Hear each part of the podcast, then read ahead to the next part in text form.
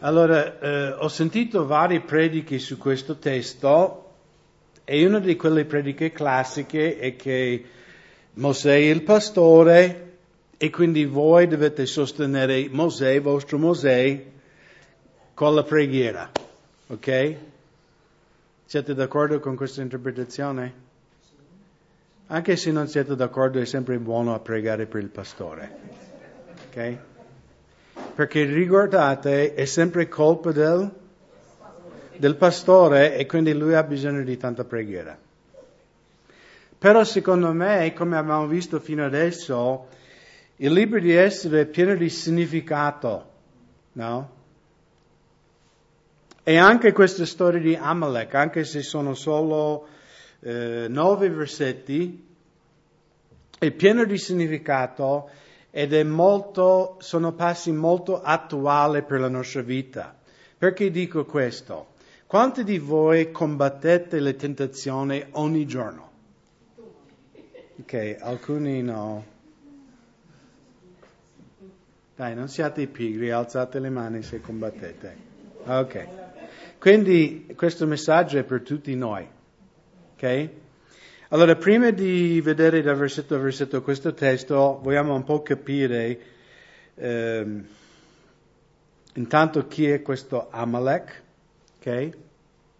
Ma vogliamo anche ricordare i studi precedenti.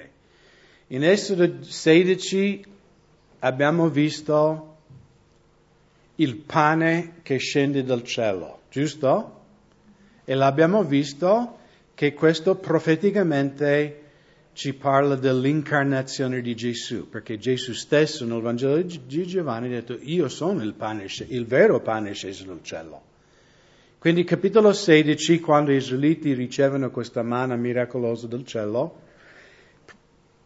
profeticamente rappresenta l'incarnazione di Gesù e che Gesù ci ha portato il Vangelo, il messaggio della salvezza.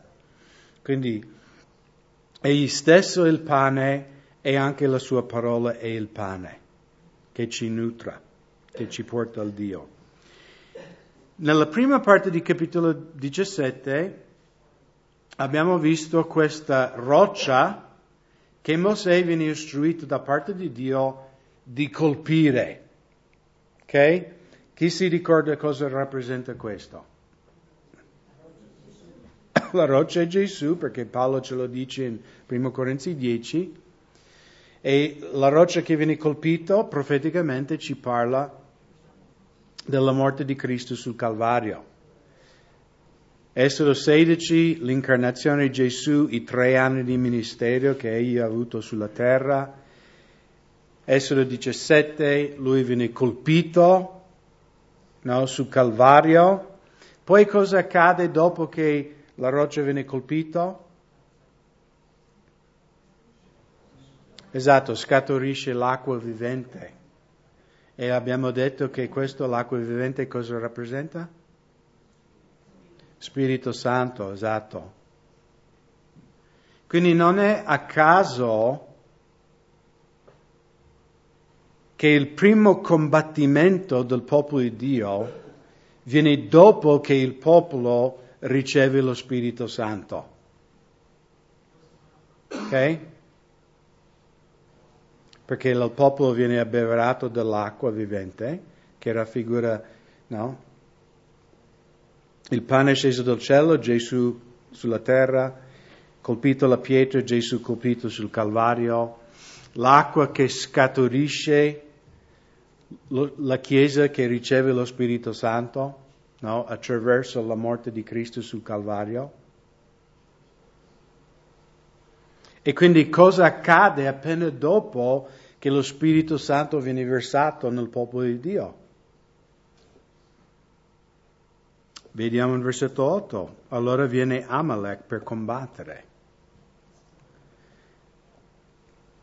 Se voi avete sperimentato la nuova nascita, una delle cose di cui vi siete accorti, proprio il primo giorno, forse dopo che hai accettato Gesù, che c'è una guerra. Vi siete accorti? No? C'è carne contro lo spirito, c'è un combattimento che noi non ci accorgevamo. E sapete perché non ci accorgevamo prima di essere nati di nuovo? Bravissima, perché noi eravamo morti nei falli nei peccati. Un uomo morto non può combattere, neanche accorgersi che c'è un combattimento. Noi eravamo come israeliti schiavi di Satana, accatenate. No? Io prima di conoscere Gesù non è che io combattevo il peccato, io abbracciavo il peccato, io pianificavo il peccato. Con, con i miei amici noi, no, giovedì, domani giovedì, giovedì, venerdì cominciavamo a pianificare il weekend, no? A preparare provvisti per il nostro weekend di peccato. Ma quando ho conosciuto Gesù, e sono stato rigenerato dallo Spirito Santo, e allora sono entrato in una guerra contro il nemico della mia anima. E mi sono accorto come Paolo, no, che poi vedremo fra poco in Romani 7, questo combattimento interiore. Ma quando Paolo dice quel bene che voglio fare, non lo faccio. E quel male che non voglio fare, cavolo, quello lo faccio.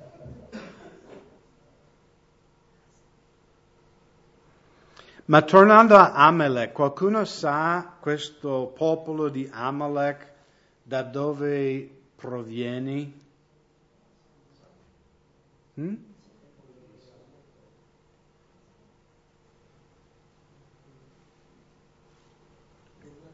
Allora Amalek se girate in Genesi 36, 12, così potete, possiamo vedere dalla Bibbia.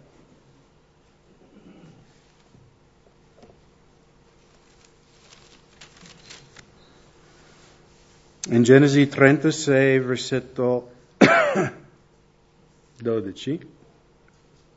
Ortima era la concubina di Elifaz, figlio di Isaù. Ella partorì ad Elifaz Amalek. Questi furono i figli Ada, moglie di Mosè. Quindi Amalek era un uomo ed era il nipote di Isaù. Quindi Amalekiti sono tutti discendenti di Isaù. Allora chi era Isaù nella Bibbia?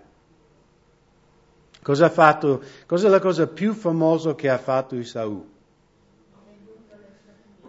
Esatto, lui ha venduto la primogenitura a suo fratello per che cosa? Un piatto di lenticchie, esatto. E chi c'era secoli fa, quando abbiamo fatto lo studio di Genesi, sa che la primogenitura era l'eredità spirituale in Cristo, no? Giacobbe, che era il minore, il più giovane, è uscito dopo di Saud del grembo di sua mamma, non era suo diritto la primogenitura, ma lui vedeva il valore. Infatti Cristo è discendente non di Saù, ma di Giacobbe. E Giacobbe sappiamo che è il padre di chi? Israele. Allora chi c'è in questo combattimento? Israele e Amalek.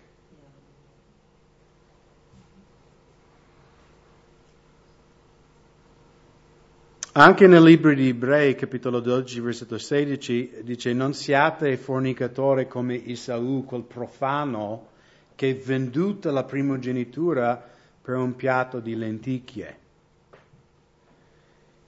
Quindi Esaù rappresenta la carne, perché lui ha venduto qualunque eredità spirituale per soddisfare i suoi desideri carnali, giusto? Per quanto tempo ha dato soddisfazione col piatto di lenticchie? Mm? A te quando mangi un piatto di cibo, quanto ti dà soddisfazione? Fino al prossimo pasto, giusto? Quindi, cioè lui ha venduto la vita eterna o qualunque rapporto con Dio per soddisfare momentaneamente i suoi desideri carnali o corporei. Invece Giacobbe, per quanti difetti ha avuto, lui per fede ha riconosciuto che in quella primogenitura c'era qualcosa di molto speciale, che parte di quella primogenitura sarebbe che lui sarebbe stato, umanamente parlando, il, il nonno di, del Messia, del Salvatore del mondo. E quindi questa storia di questo combattimento di Israele con Amalek rappresenta spiritualmente il nostro combattimento con la carne.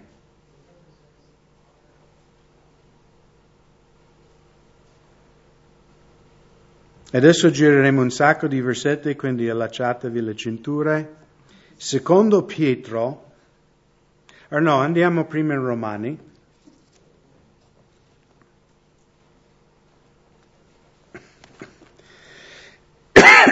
Romani 7, no, quel passo che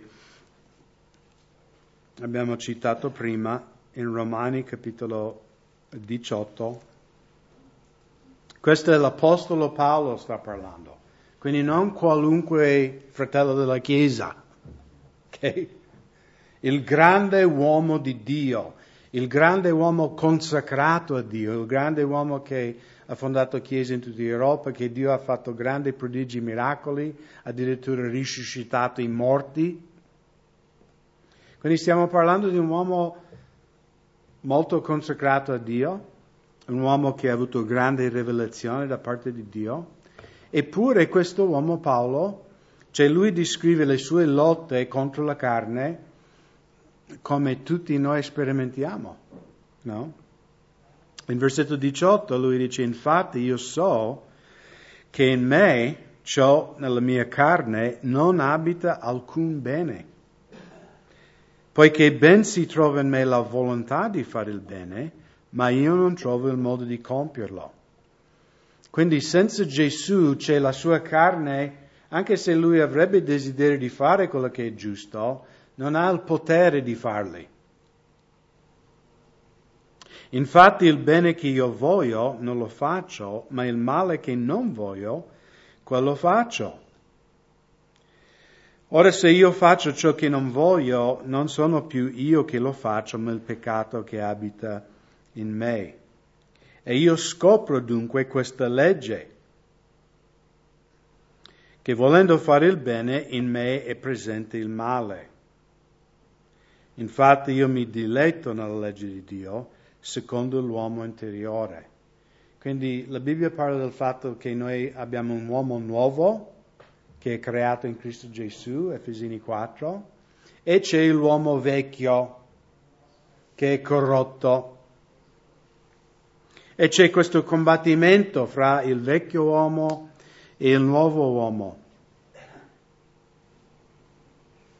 Lui, lui, dice versetto 22, infatti io mi diletto nella legge di Dio, secondo l'uomo interiore, ma vedo un'altra legge nelle mie membra, che combatte contro la legge della mia mente e che mi rende schiavo della legge del peccato che è nelle mie membra. O miserabile uomo che sono, chi mi libererà da questo corpo di morte? Paolo non ha parole gentili per, per la carne, no?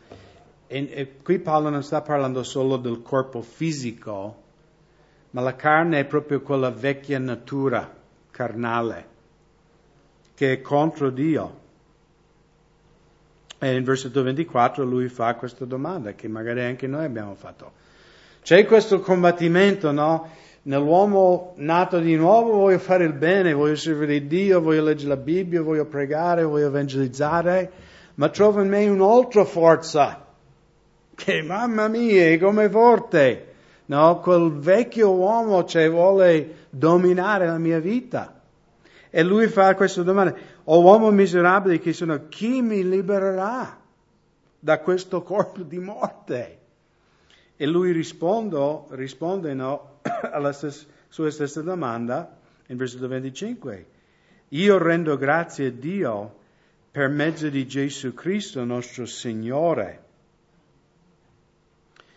Lo stesso dunque, io stesso dunque con la mente servo la legge di Dio, ma con la carne la legge del peccato.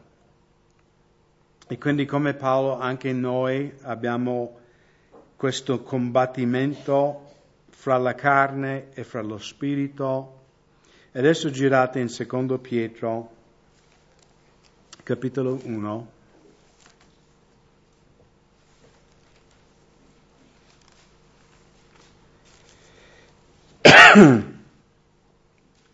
in versetto 3 e 4, secondo Pietro 1, 3, poiché la sua divina potenza ci ha donato tutte le cose che appartengono alla vita e alla pietà, per mezzo della conoscenza di colui che ci ha chiamate mediante la sua gloria e virtù. Quindi questa divina potenza come viene reso disponibile a noi, secondo Pietro? Esatto, per la, me, per la conoscenza di colui che ci ha chiamati. E chi è colui che ci ha chiamati? Gesù, esatto. Attraverso le quali ci sono donate le grandissime e preziose promesse affinché per mezzo di esse diventiate partecipi della natura divina. Dopo essere fuggito dalla corruzione che nel mondo a motivo della concupiscenza. Quindi noi credenti attraverso la conoscenza di Gesù, colui che ci ha chiamati, no? attraverso le, le grandissime e preziose promesse Okay? Quali sono queste grandissime e preziose promesse? Sapete uno? Dai, citate qualche versetto della Bibbia. Io posso ogni cosa. Giusto? Se Dio è con me, chi sarà contro di me? No, potremmo, sai, dai, ci sono migliaia, centinaia di preziose promesse che noi abbiamo in Cristo Gesù. Siete d'accordo? Io so che siete timidi, sapete già tutte queste cose meglio di me.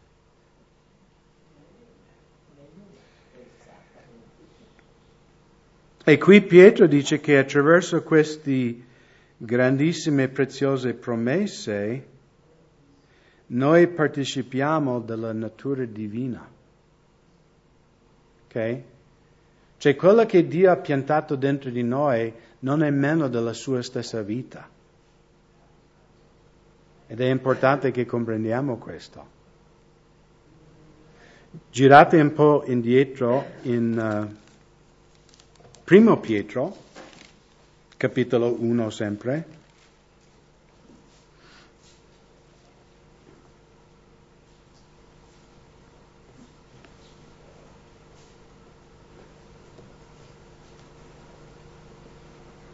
in versetto 23, essendo rigenerati non da seme corruttibile, ma incorruttibile, per mezzo della parola di Dio che è vivente e rimane eterno.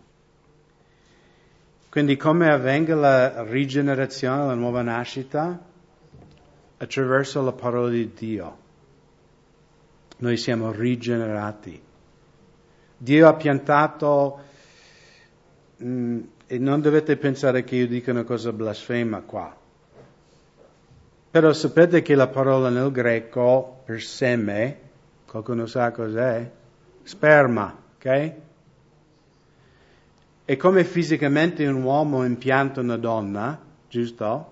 E nasce un bambino, cioè Dio ha messo questo seme della sua parola ed è una cosa divina, è una cosa miracolosa che, na- che ci fa rinascere e che ci fa crescere. Abbiamo visto nello studio della settimana scorsa no? che noi dobbiamo desiderare il puro latte della parola come bambini appena nati. Perché Pietro dice per mezzo di essa cresciate. Ok? Se vogliamo crescere, bisogna mangiare, ok? Bisogna mangiare.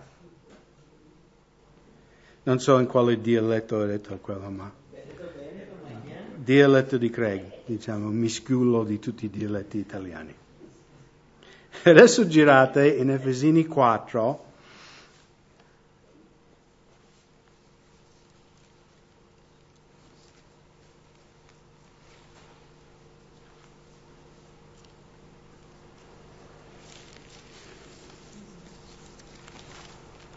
dopo Galati ai primi di Filippesi. Efesini 4, versetto 22. Leggiamo il versetto 20. Voi però non è così che avete conosciuto Cristo, seppure gli avete dato ascolto e siete stati ammaestrati in Lui secondo la verità che è in Gesù, per spogliarvi per quanto riguarda la condotta di prima del vecchio uomo, che si corrompe per mezzo della concupiscenza e della seduzione, per essere, rin- essere rinnovati nello spirito della vostra mente e per rivestire l'uomo nuovo, creato secondo Dio nella giustizia e santità della verità. E quindi è una scelta che noi credenti facciamo, no? E qui Dio ci chiama di spogliarci, no? Io ho sentito una volta l'analogia di tipo un operaio che ha lavorato tutto il giorno, no? i vestiti tutti sporchi, puzzolenti, no? E quindi di spogliarsi di quello che è contaminato, quello che è sporco, e rivestirsi con un vestito nuovo, puro, perfetto. Quindi c'è questo vecchio uomo che è corrotto per mezzo della concupiscenza e questo uomo nuovo creato secondo Dio, e voi comprendete che vuol dire da Dio, è una cosa soprannaturale che Dio ha fatto nella vita di ognuno di noi se, se siamo nati di nuovo.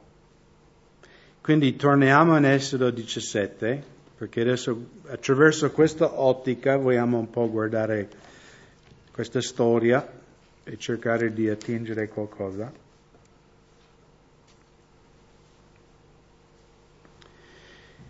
In versetto 8 allora viene Amalek per combattere contro Israele e Refidim. E di nuovo non è Israele che attacca Amalek. Appena che Israele ha bevuto l'acqua vivente, uh, il nemico arriva. E ognuno di voi, se avete veramente sperimentato la nuova nascita, avete sperimentato questo. Il primo giorno del cammino con Gesù, Satana ha dichiarato guerra contro di te e ha cominciato a attaccarti. Amen? Se non è così, non hai sperimentato la nuova nascita. Perché tanti credenti lottano e pensano, io sono tentato, forse non sono neanche convertito, no? No, il fatto che tu lotti è la prova che sei convertita. Perché i peccatori non è che lottano, loro, loro fanno il bagno nel peccato, si nuotano. E quindi il nemico attacca e noi come dobbiamo reagire? E credo che nei prossimi versetti vedremo con quello che Mosè fa, e poi anche Aaron Ur, Giosuè, che ci sono anche delle lezioni spirituali per noi cristiani. ok? Perché noi dobbiamo reagire, non dobbiamo solo no, dire diavolo sei cattivo e via. No? no dobbiamo, eh, come Paolo descrive in Efesini 6, no? di mettere tutta l'armatura di Dio e dobbiamo combattere. Quindi vediamo questa storia. Quindi Mosè reagisce, anche noi dobbiamo reagire. E Mosè disse a Giosuè, scegli per noi dei uomini ed esca a combattere contro Amalek. Domani io starò sulla vetta del colle col bastone di Dio in mano. Allora, chi è stato qui dall'inizio dello studio Cosa raffigura, rappresenta questo bastone di Mosè? Questo bastone di Dio lui chiama. Esatto, l'autorità di Dio. Ok? Quindi Mosè dice noi affronteremo il nemico, cioè non Israele contro Amalek, uomo contro uomo, noi affronteremo il nemico con l'autorità di Dio.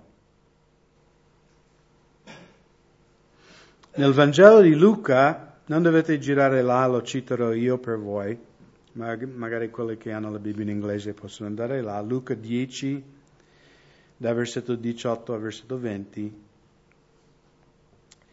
E questa è la storia quando i discepoli, Gesù li ha mandato fuori a predicare il Vangelo, pregare per i malati, scacciare i demoni. Quando i discepoli tornano a Gesù e sono tutti gioiosi, ricordate, Signore, anche i demoni sono sottoposti a noi, nel tuo nome. E Gesù risponde in versetto 18, ed egli disse a loro, io vedevo Satana cadere dal cielo come una folgore. Ecco, io vi ho dato il potere, potere di calpestare serpente e scorpione e su tutta la potenza del nemico, e nulla potrà farvi del male. Tuttavia non vi rallegrate del fatto che i spiriti vi sono sottoposti, ma rallegratevi piuttosto perché i vostri nomi sono scritti nel cielo.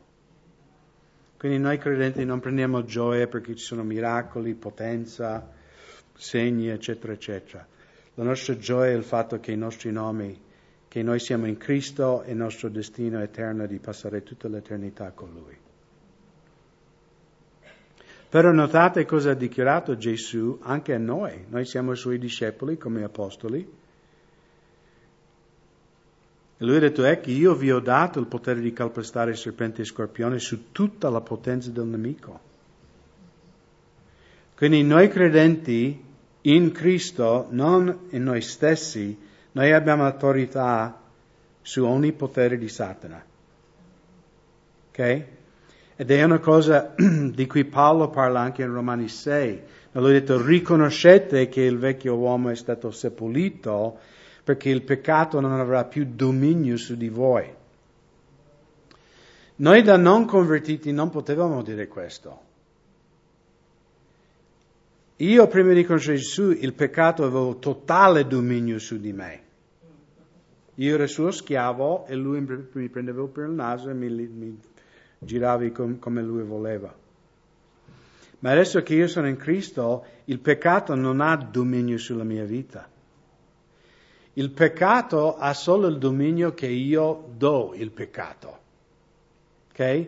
Ed è importante per noi di comprendere questo. Se tu apri la porta a Satana, lui entrerà. Ok? Se tu apri la porta al peccato, il peccato ti sopraffarà. Ma dobbiamo comprendere che in Cristo, noi credenti, noi abbiamo il dominio sul peccato, non lui su di noi.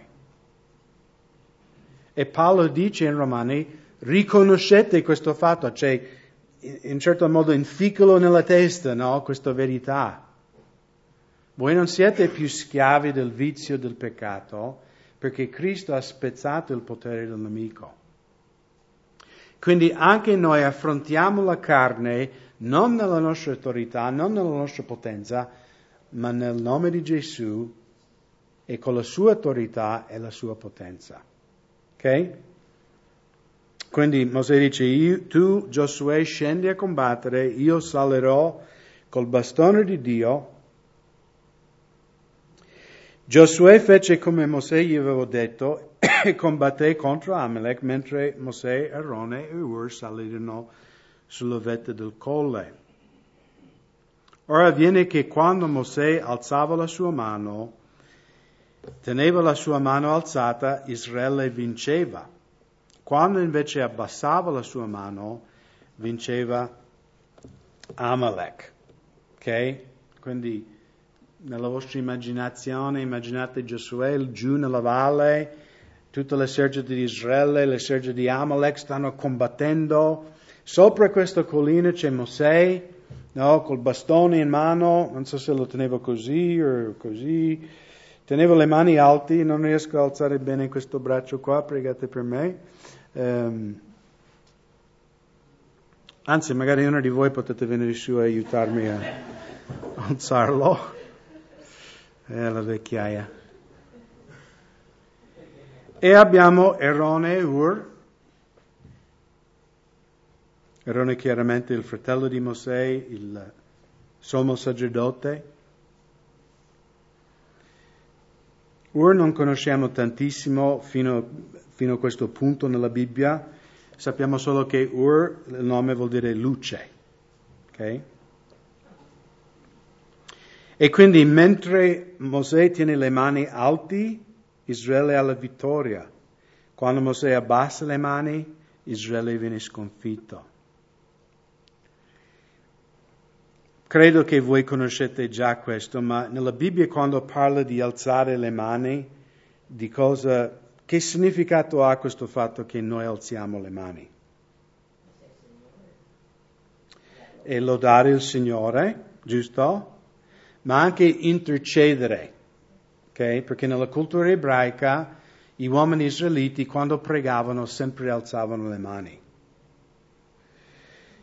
In Salmo 28, eh, versetto 2, il salmista ha scritto, ascolta la voce delle mie supplicazioni quando grido a te per aiuto, quando alzo le mani verso il luogo santissimo. Poi anche Gesù nel Vangelo di Luca, dopo la sua resurrezione, quando lui sta camminando con i due discepoli sulla via di Emmaus, ricordate, e loro non riconoscono chi è, poi dopo riconoscono. Alla fine di questa storia, quando Gesù sta per lasciarli, in Luca 24:50 è scritto, poi li condusse fuori, questi due discepoli, fino a Betania e alzato in alto le mani, li benedisse.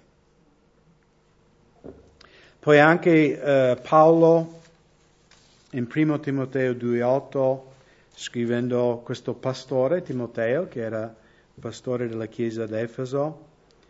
Voglio dunque che gli uomini preghino in ogni luogo, alzando le mani pure, senza ira e dispute. Ok? Quindi le, al- le mani alzate cosa rappresenta? La preghiera. La preghiera. Anche Paolo in Efesini capitolo 6, una delle nostre armi, no, ci sono varie armi difensive, i calzai, la cintura, il uh, breastplate, la corazza, no? Sono cose difensive. Ci sono due armi offensive.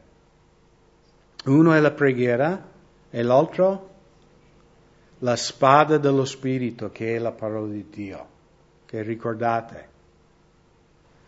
Quindi la preghiera, noi affrontiamo gli attacchi del nemico con la preghiera e nell'autorità che Cristo ci ha dato.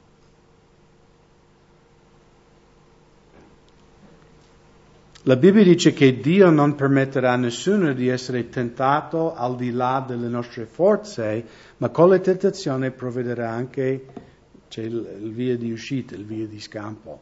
Il problema con molti di noi è che noi non vogliamo scampare. Perché posso assicurarvi che se tu invocherai il nome di Gesù quando sei tentato, il Signore vi aiuterà. Il problema è che alcuni credenti vogliono peccare non si mettono in preghiera, non invocano l'aiuto di Dio, non invocano l'autorità di Dio e quindi cedono alla tentazione.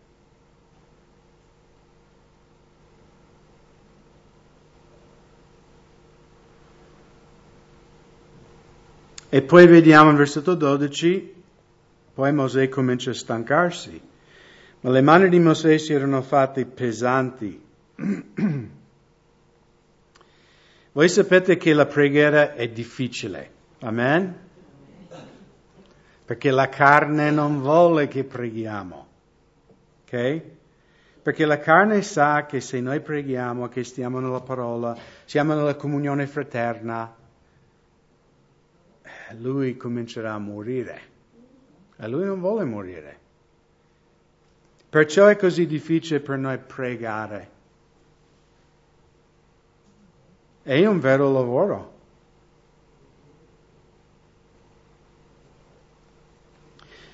Io lavoravo in costruzione in America, costruivo le case, anche qui diciamo, abbiamo costruito tutto questo, quindi non ho paura di grande fatica fisica. Però io nella mia vita ho sperimentato anche tipo pregando per persone possedute, anche per ore e ore e ore intercedendo per la loro liberazione e poi per la grazia di Dio tutta la gloria va al Signore di vedere le persone veramente liberate ma io posso dirvi che dopo quello io ero mentalmente, spiritualmente e anche fisicamente sfinito, totalmente. E anche qui Mosè sta pregando, intercedendo per Giosuè e il, e il popolo di Israele e comincia a stancare perché non è facile. Come tutti noi sappiamo, non è facile. La cosa forse più difficile di fare è pregare.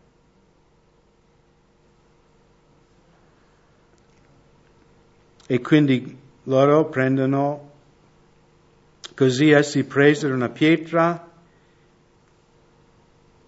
e glielo posero sotto ed egli vi sedette mentre Aaron e Ur sostenevano le sue mani. Allora forse sto saltando da un precipizio a notare questo, perché non ho trovato nessun commentario che diceva questo, ma è il mio pensiero, potete prenderlo o lasciarlo. Cioè, secondo me anche questo ha il significato perché la roccia è il Signore. Quando noi siamo seduti sulla roccia, cioè spiritualmente di cosa ci parla?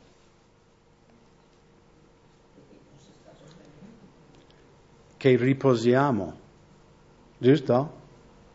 Paolo in Efesini dichiara che noi credenti siamo seduti in luoghi celesti in Cristo Gesù.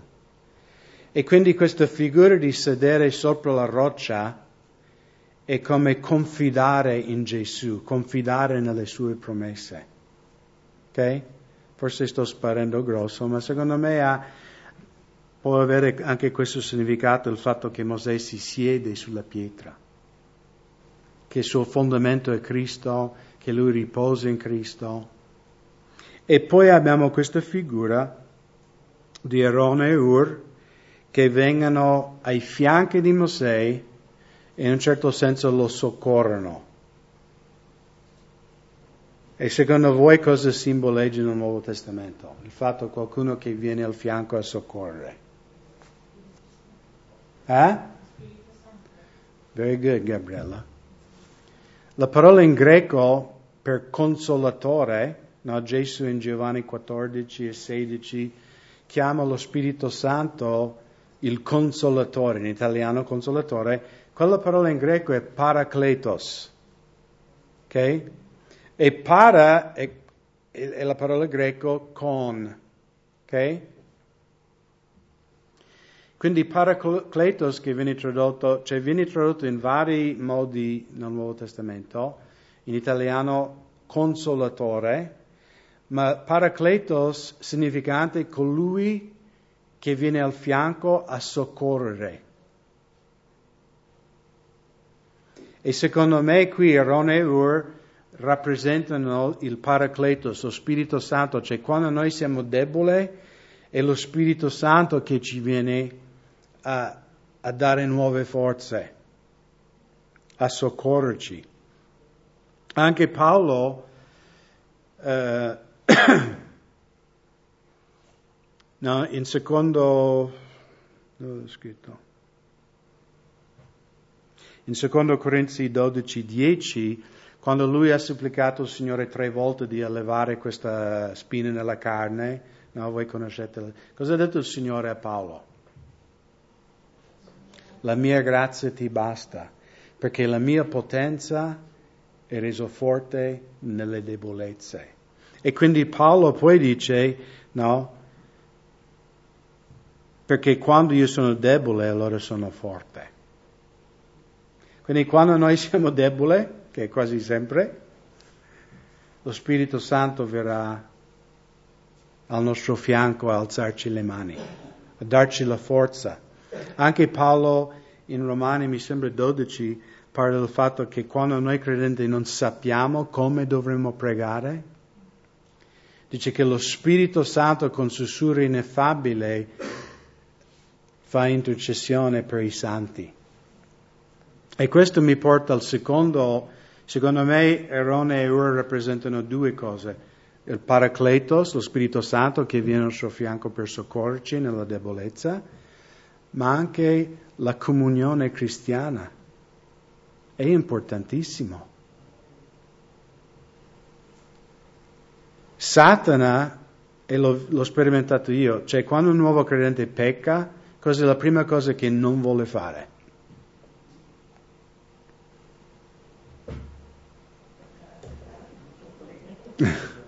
No, non vuole venire in chiesa. Giusto? Come posso io andare in chiesa? Non, voi non avete sperimentato solo io? No. ok, grazie. Brava.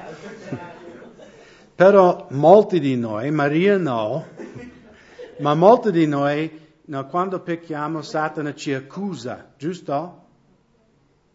E noi a volte ci arrendiamo a questa accusa, no? Ma tu come, come puoi andare in quella chiesa? Ipocrita, tu hai appena no, guardato questo, hai detto questo, hai fatto quello. Come ti permette di andare nella chiesa, giusto? Perché Satana ci condanna. Lo Spirito Santo ci compunge. Lo Spirito Santo come, corre in chiesa, corre a tutta velocità. Corri in chiesa e chiedi ai fratelli di pregare per te.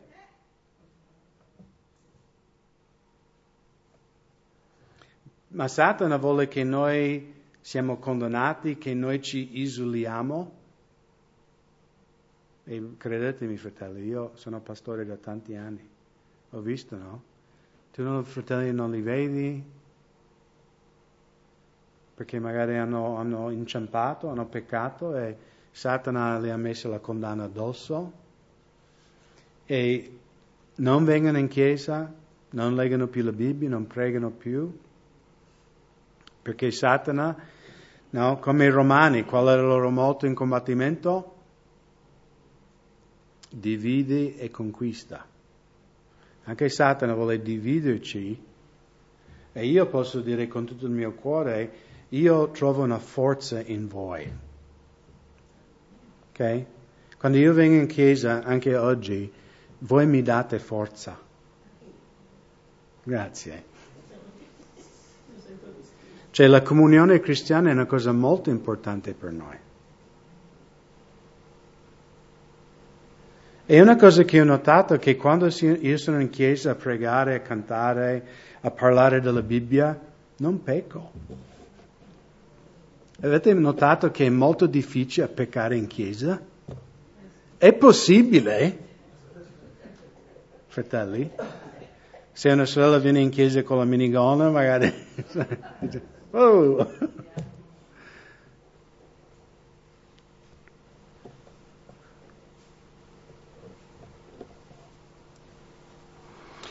E poi l'ultima cosa che abbiamo già un po' cenato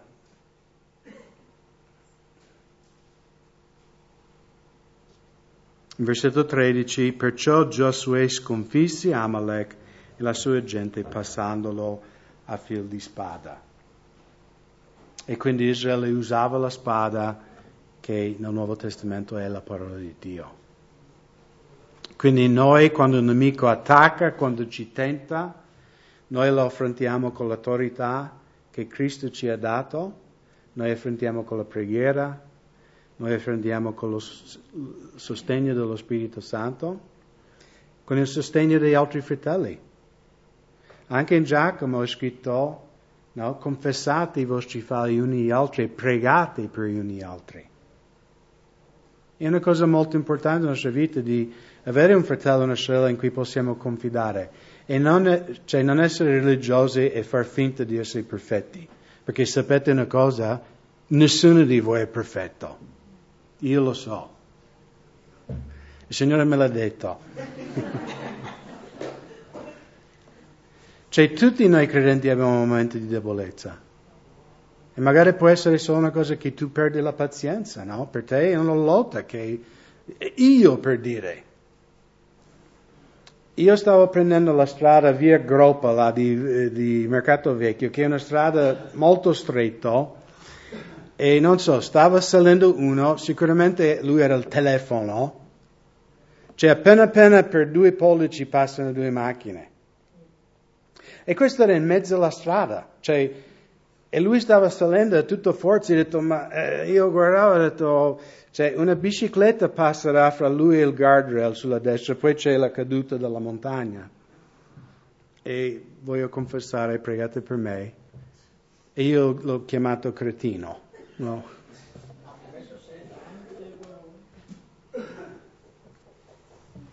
Perché quando guida la macchina è facile che il vecchio uomo sorge. Quindi pregate per me. Dopo poi ho detto, ah, perché faccio sempre così? Meno male che non c'è nessuno con me, solo il Signore. Però adesso ho detto a tutti quanti, quindi.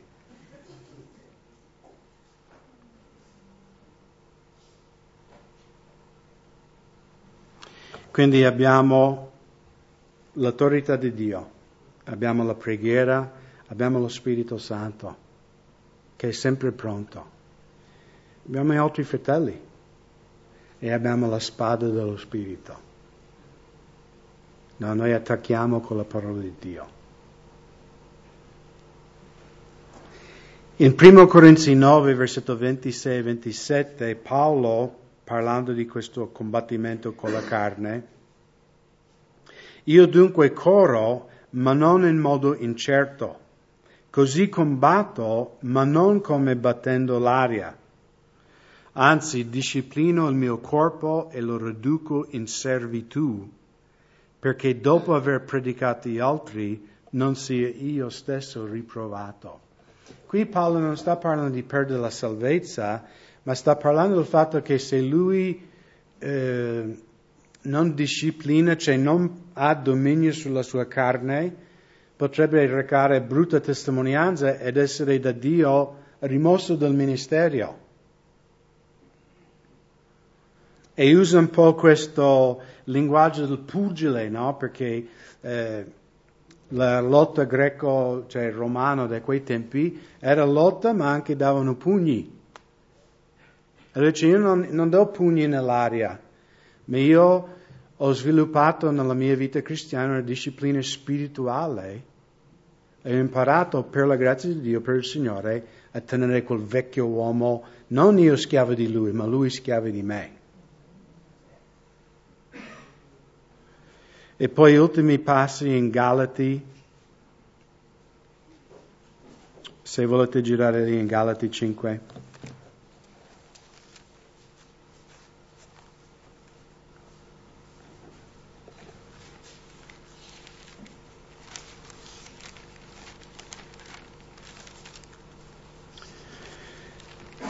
Versetto, Galati 5, versetto 16.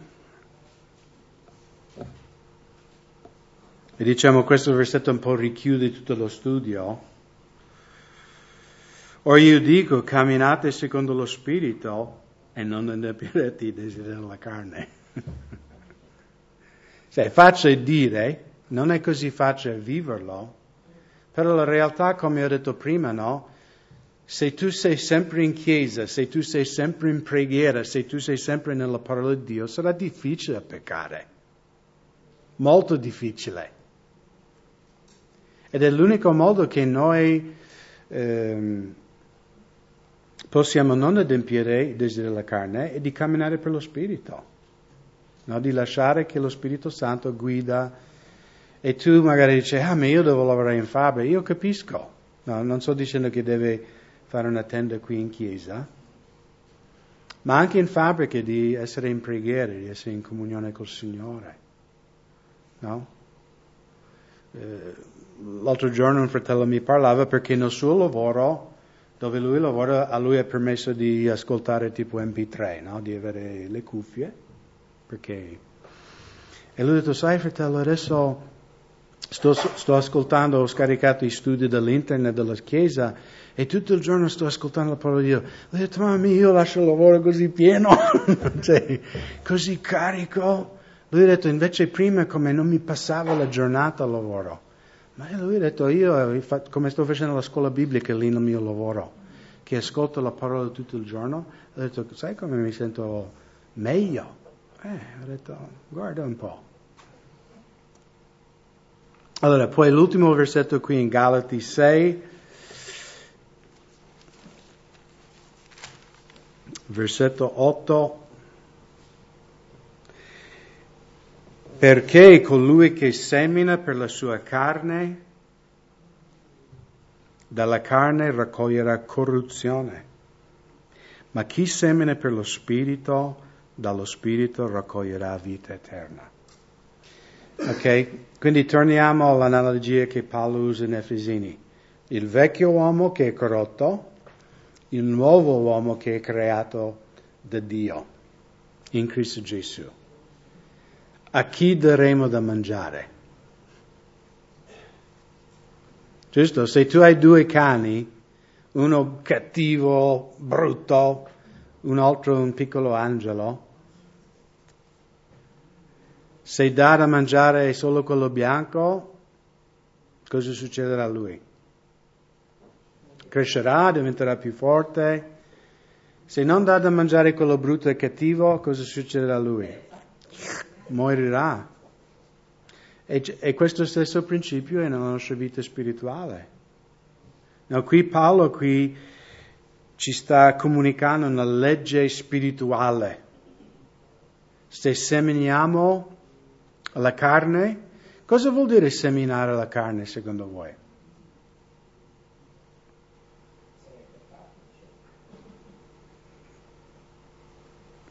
Cioè, perché non è che seminiamo seme, no, ma nella tua mente cosa stai seminando? No? Ai tuoi occhi cosa stai seminando, ai tuoi orecchi cosa stai seminando. E quindi se noi diamo da mangiare il vecchio uomo, il vecchio uomo diventerà più forte.